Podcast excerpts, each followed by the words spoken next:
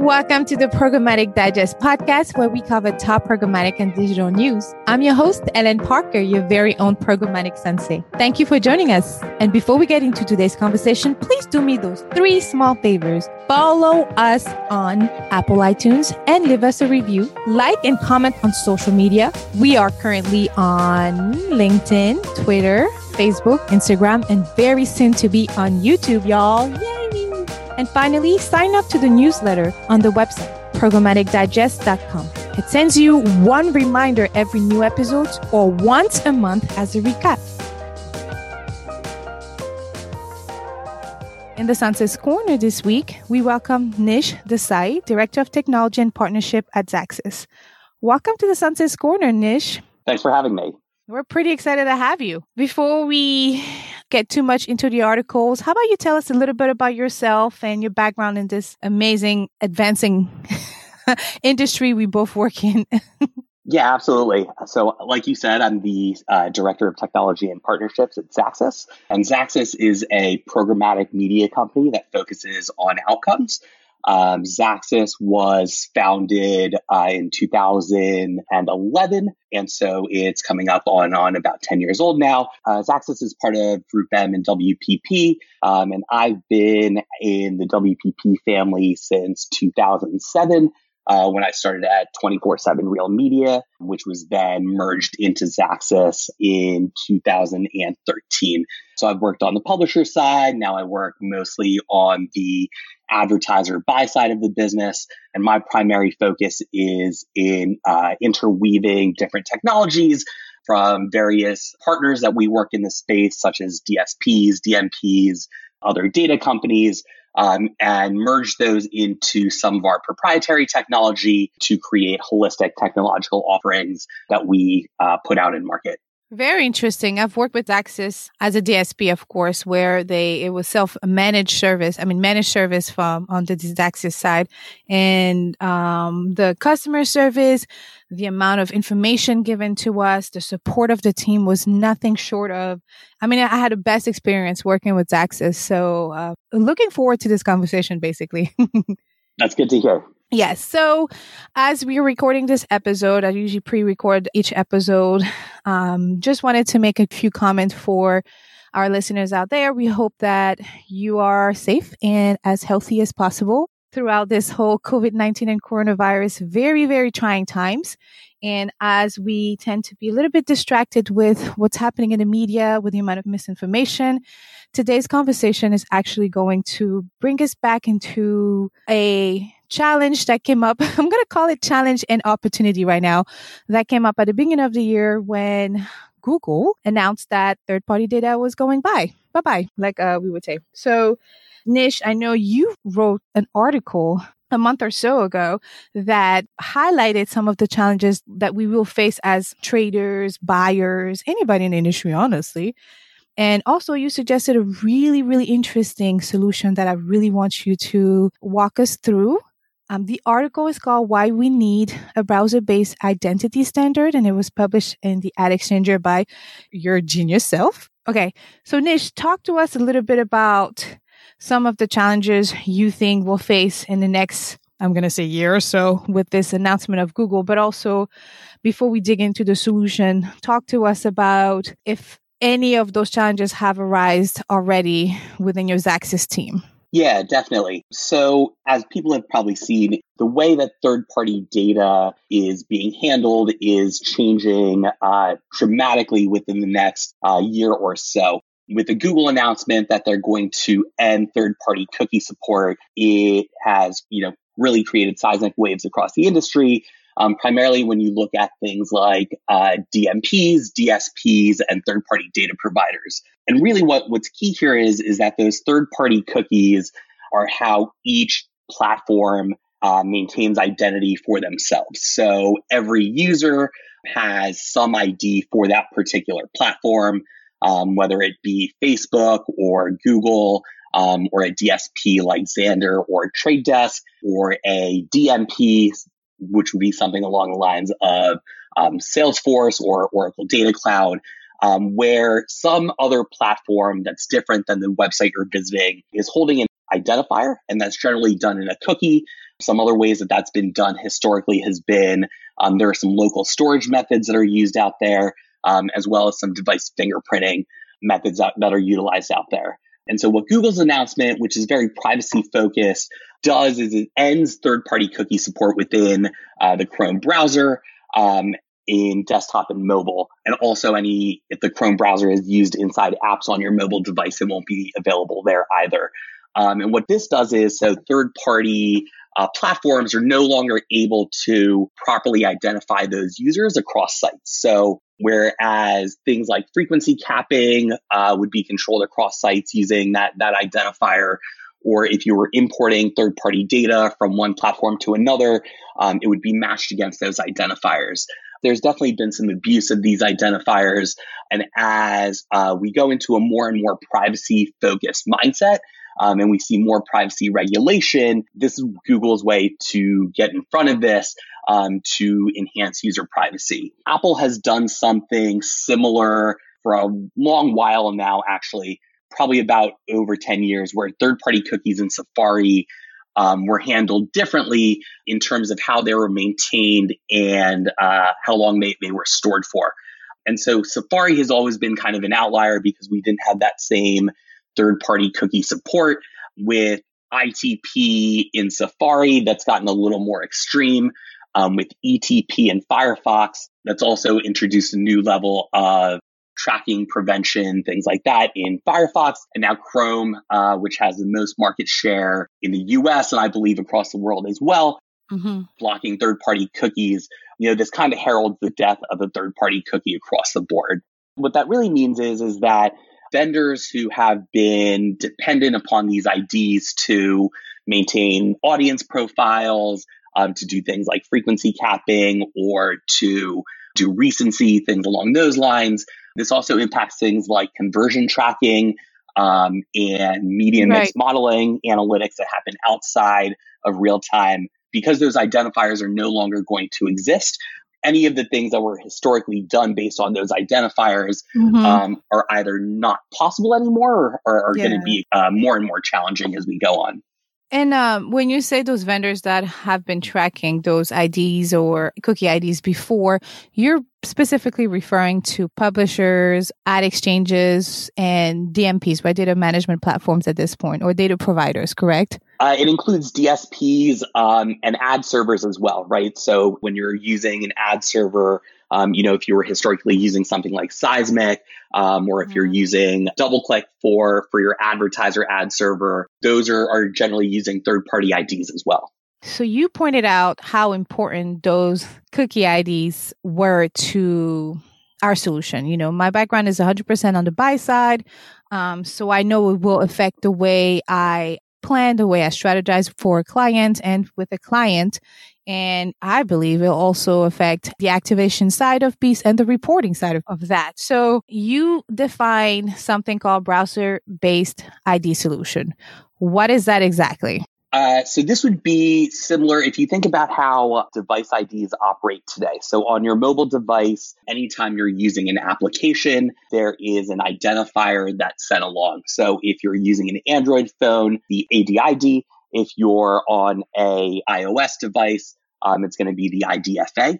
Mm-hmm. And these are identifiers that were created by Google and Apple, depending on which platform you're on.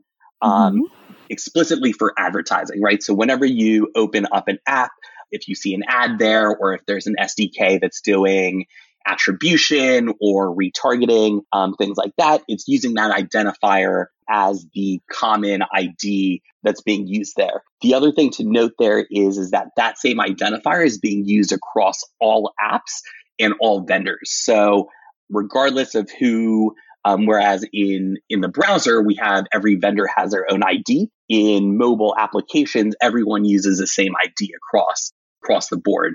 Um, so in a browser-based ID solution, you would have something similar uh, that was generated either by the browser or by the operating system um, that all vendors, platforms in the space could use to identify users. The benefit of a common ID is that when when a user opts out or chooses to reset that identifier, it will be either opted out across um, all platforms, all vendors, or you know it'll be reset across all of those platforms or vendors at the same time. So instead of all of the data providers, data vendors, ad exchange, DSPs, DMPs, you name it, instead of each of them having a particular ID tracker for their users, now you're basically recommending that the browser take on that responsibility of assigning that tracker ID number or the ID number for their users.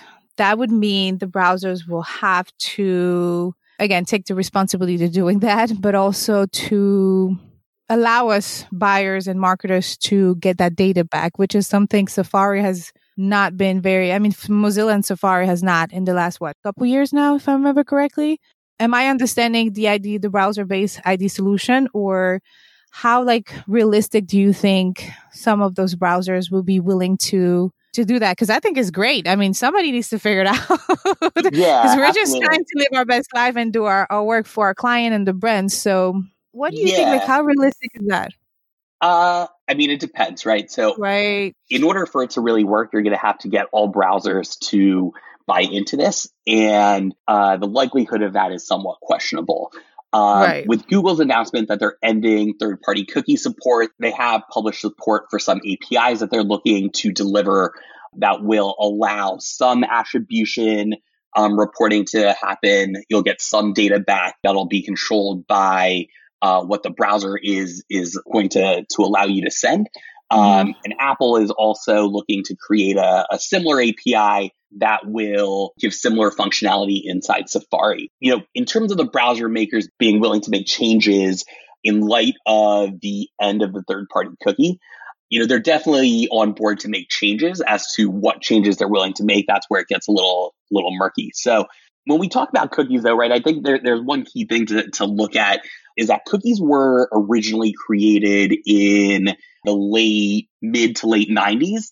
Um, right. Really as a way for users as they were going through uh, like shopping carts on e-commerce sites and things like that so that they could somewhat preserve state and they were really meant to be in an anonymous way to store data and so what we kind of co-opted cookies into doing is definitely not what they were originally meant to do and and a lot of the privacy privacy notions that we have today weren't really concerns back then right so we're using super antiquated technology to maintain identity as it stands right now. Is the end of the third party cookie bad for the industry? Yes, because it's going to cause, you know, us to change. Google has given us plenty of lead time, so it's not going to be painful change. You know, the change may still be painful, but it's not that, you know, we have to make changes overnight. And they've been very public about what they're doing and how they're trying to do it. So, you know, I think regardless of whether it's the browser based identifier or something else. You know, I think, you know, change is coming. I think, you know, we all need to somewhat change to make the overall ecosystem a little better here in terms of how users interact with it. Um, so I don't think, you know, it's necessarily super bad that it's happening, but it's definitely going to cause some some real work to to get through it. And I appreciate you saying that because I do think that there's optimistic uh, there's an optimistic vision here for the industry. And we, cookies ID, cookies targeting, cookie based targeting got out of hand. In my personal and professional opinion, it really got out of hand in the last three years with everything that's happening. And then we saw we were kind of I'm not going to say slap in the face, but almost slap in the face with the privacy regulations and now CPPA and and GDPR in the European market, of course. So I am looking forward to how the rest of the industry is going to adapt, which is something we do really well, but we tend to adapt reactively versus adapt proactively. And here Google is forcing us to do it in the next two years. So has this shift really affected the way your your teams have strategized have um look into new partnership with some of those publishers? Because some of the guests that i had on the the podcast have mentioned how okay now we're not only seeing cookie based targeting as the only tactic Um, now it's pushing us to look at contextual. It's pushing us to revisit some of the SPO and supply partnerships that we already have implemented. It's also going to, I think, arm the publisher side to come up with another system for us to track better on their side, but also for them to price better. Um, I think there's going to be an increase in direct deals with some of the publishers. Again, in my my professional opinion. So, how is Xaxis taking this in house, and how are we preparing our teams? How are we preparing our not only the activation team, the planning team, or the sales team, but also the tech team on the side that is actually putting this those partnership into place? Uh, yeah, absolutely. So there, in the immediate sense, right, because the changes haven't happened, right? There hasn't been a huge change in how we operate or how we buy different segments of media in the immediate sense, right? So, mm-hmm. um, business is more or less as usual from a trading operation standpoint. From a technology partnership standpoint, yeah, we've definitely been, been looking at partners that are providing solutions that are not cookie based we at GroupM, we we have kind of a, a firm stance against fingerprinting because there are some questions about how that works yeah. in terms of opt out and things like that. Yeah. Um, so we try to avoid any partnerships that are that, that are doing fingerprinting in a either a non transparent way or without an opt out. And so we're we're looking at partnerships like that. Um, we're we're digging in deep into into technology that is providing either there are some options that are using local storage and that are still allowing for, for opt out that way. And there's some other vendors that are coming into this space that are doing some similar things as well. They're interesting. Um, we're really in the early phases of those conversations um, and digging into the technology. But I think as this announcement has come, a lot of kind of point solutions that may have existed before that were, you know, either being used in, you know, maybe in Martech or in FinTech um, that are now being expanded into ad tech as well. Um, so we're seeing things like that where people that weren't previously in the advertising technology space are moving in to try to solve some of these problems. Um, the mm-hmm. IAB also has a, a yeah. solution working group out there as well. So, you know, there's definitely a lot of work being done into trying to figure out the best way to move forward. But yeah, we're definitely in the very, very early stages of that. Yeah, I agree. DigiTrust announced that they were going to shift their focus on versus another type of unified ID solution because they had yeah. already worked on some of that. Um, there are a couple more as well. I think W3Cs has another group. I just want to make a like this request that all three of those giants communicate yeah. and that somewhat one of so one solution comes out of this that we can all universally used, but it's like we said, it's not realistic. I mean, I think the browser based ID solution is so, I mean, I, I, just want somebody to just do it now so that we can figure it out and use the next year or so to test it out to see and then optimize based on that. But, um, yeah, we, we've seen in the past where some solution has come out and only a selective group have, have, um, adopted. Yeah, and I think that that would be the worst case scenario where right. we get either multiple standards that leave us in a fractured space or you know get mm-hmm. conflicting mm-hmm. standards that are going to be even harder to deal with as we you know go with browser fragmentation and things like that as well um, right. yeah and then as as you were mentioning before the other things that we're we're kind of shifting into outside of, of audience is looking at you know working with publishers uh, what's key to remember here is first party cookies are staying more or less the same um, yeah. So any information that publishers have built themselves that's in their domain, they still have access to that and they can still store it. So I think you'll see a lot more work with either private marketplace deals where you're breaking out specific content types from uh, different publishers. And then also things like contextual targeting. Um, so there's companies like Grapeshot um, that does some of that, and there's some other vendors out in the space that are doing contextual classification. We're seeing some success in areas like that as well. Yeah, um, yeah. And then also other signals in terms of geography and things that we've had for years but haven't really um, utilized, right? So we're looking at like time of day signals. We're looking at using signals from things like weather or publicly available data from the census um, to do some of this stuff as well. Yeah, I, I agree with all of the above. I think it's like we're saying, I think it's just going to push us as an industry to come up with more than one here and to look back at some of those previously established tactics that have not been as popular because of cookie based targeting. But now we're, you mentioned Grapeshot, but I know that, for instance, I know I've mentioned it before on the podcast too, like the Washington Post is coming up with their own mini contextual on steroids, like I like to define it. DoubleVerify is also doing something um, similar, which is also a contextual and brand safety yes, contextual and brand safety partners. So yeah, this yep. is going to be very interesting, and I'm sure we we can talk about. We're going to continue talking about this this topic this year and next. Yeah, I think we're going to be talking about it for a long time.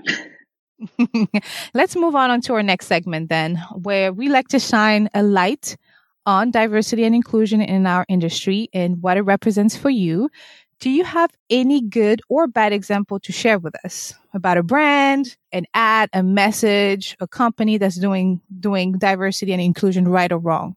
I can talk a little bit about what we're doing at, at Group M and WPP because I think we're, nice. we're kind of leading in this area from like the agency standpoint. So at Xaxis in particular, we have a couple of groups uh, that aim to uh, highlight diversity or to empower women to be more to take a, a, larger leadership role in the workplace.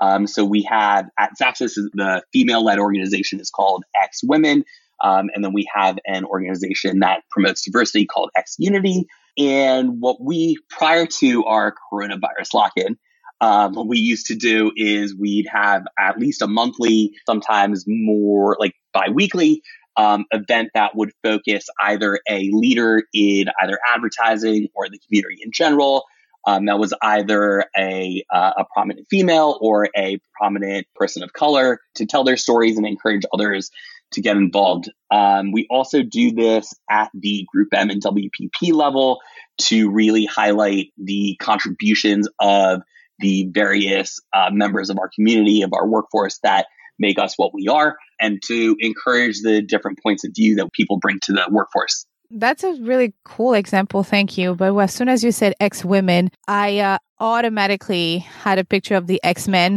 the the, the Marvel. I don't know if you're Marvel, DC, or any of us out there, but you said X women, and I picture Storm and Dark Phoenix and all of the all of those Marvel superheroes. So that's a really cool uh, example. So thank you for sharing. Yep, no problem. And so, in closing, do you mind sharing two fun facts about yourself? Uh, sure. So, so on the DC or Marvel debate, okay, I am definitely a, a, hardcore Marvel fan. I have been for a very long time. I've seen from like the MCU, from like the live action stuff. I've seen all of it multiple, multiple times, and I'm like a right, huge right. fan. Um, have been for years, right? So, uh, when I was very, very little, I used to convince my parents to take me to the comic book store to waste my allowance, as they would say. Um, and my parents, like right to this day, I still have a huge collection um, sitting at my no parents' way. house. That's uh, so cool. Right, like the way I, I, you know, with my parents, uh, my parents are Indian, uh, uh-huh. and so they were always in favor of books, but they didn't right. quite get the comic book. But that was a way that I was kind of a way to get away with it and say, you know, it wasn't really a toy because yeah. it was a book, and there was still some some learning going on there. I don't know if they really bought it, but they let me get away with it. That's so funny. My husband is also a big Marvel and DC fan. I think he said he read um, almost all of the comics books and he had some. I don't think he has the whole um, publications. Uh, but he's definitely a big fan. And um, I've always had like a superhero fan, but I feel like my knowledge has tripled since being with him about superheroes. And now we actually debate about who's the strongest Marvel. So, in your opinion, who do you think is the strongest Marvel? Uh, I definitely like, I'm a Captain America guy there, right? I think there's some other arguments that could be made, but like in terms of physical strength who could who could beat most of the other villains or other heroes in the in the space. I definitely think Captain America. So you wouldn't think Thor or no. Captain Marvel? No, no, no. I think right. So there. So there's uh, like one of the, the forgotten lines from Captain Captain America um, is that the the super soldier serum like unlocks the potential of a person, right? So if you you know, Captain America, Steve Rogers has like unlimited potential. And so like unlimited strength can rise to the occasion. Hmm, mm-hmm, mm-hmm. Okay. Okay. Well, I think we can just move on to the next question because I have many opinions as well. and, just so the non-Marvel guys, uh, listeners out there, thank you for bearing with us in the last two minutes. But this is a very serious conversation when it comes to being a fan. And um, I know he said, my husband also mentioned that we only know so much about the Marvel heroes. There's so many more out there that are much more powerful. So yeah, so let's move on to the next question here where I just want to, we just want to know what was the latest book you've read or like a latest audible um, you've listened to or the next one on the list?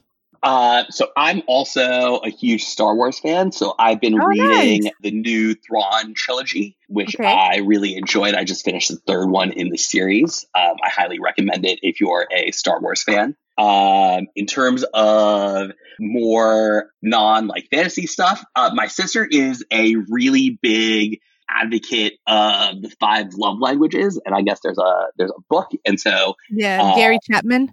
Yeah, that's what I'm currently reading because she wouldn't stop hassling me about it. So that's my current nonfiction book that I'm reading.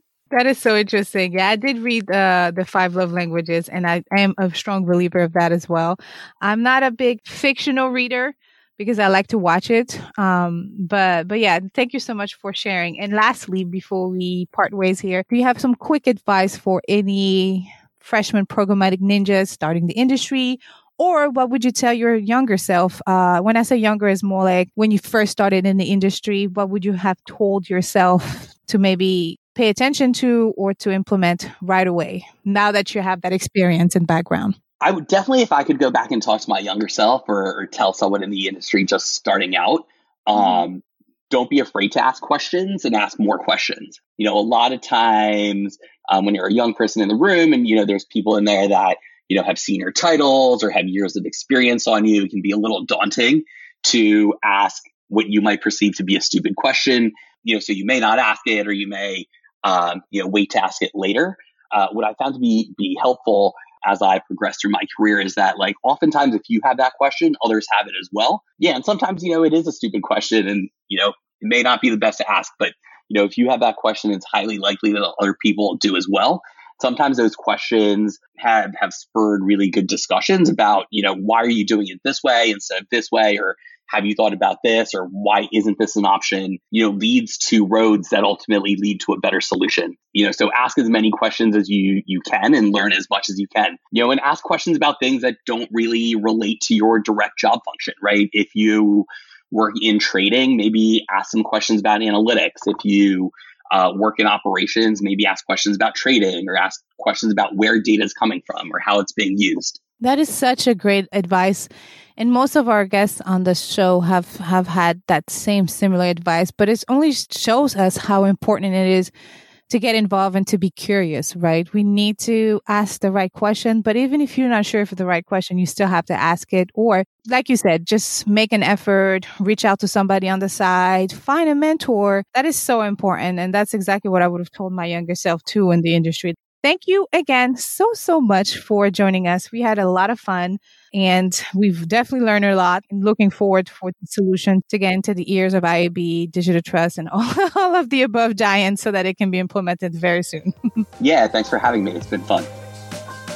Thank you so much for joining the conversation, and we hope you enjoyed it. Please do us three small favors. Follow us on Apple iTunes and leave us a review like and comment on all social media, sign up to our newsletter on the website programmaticdigest.com, which sends you one reminder every new episode or once a month as a recap. For any articles, topics, and the guest information, you can find it in the show notes on our website programmaticdigest.com. Thank you and stay curious, my friend.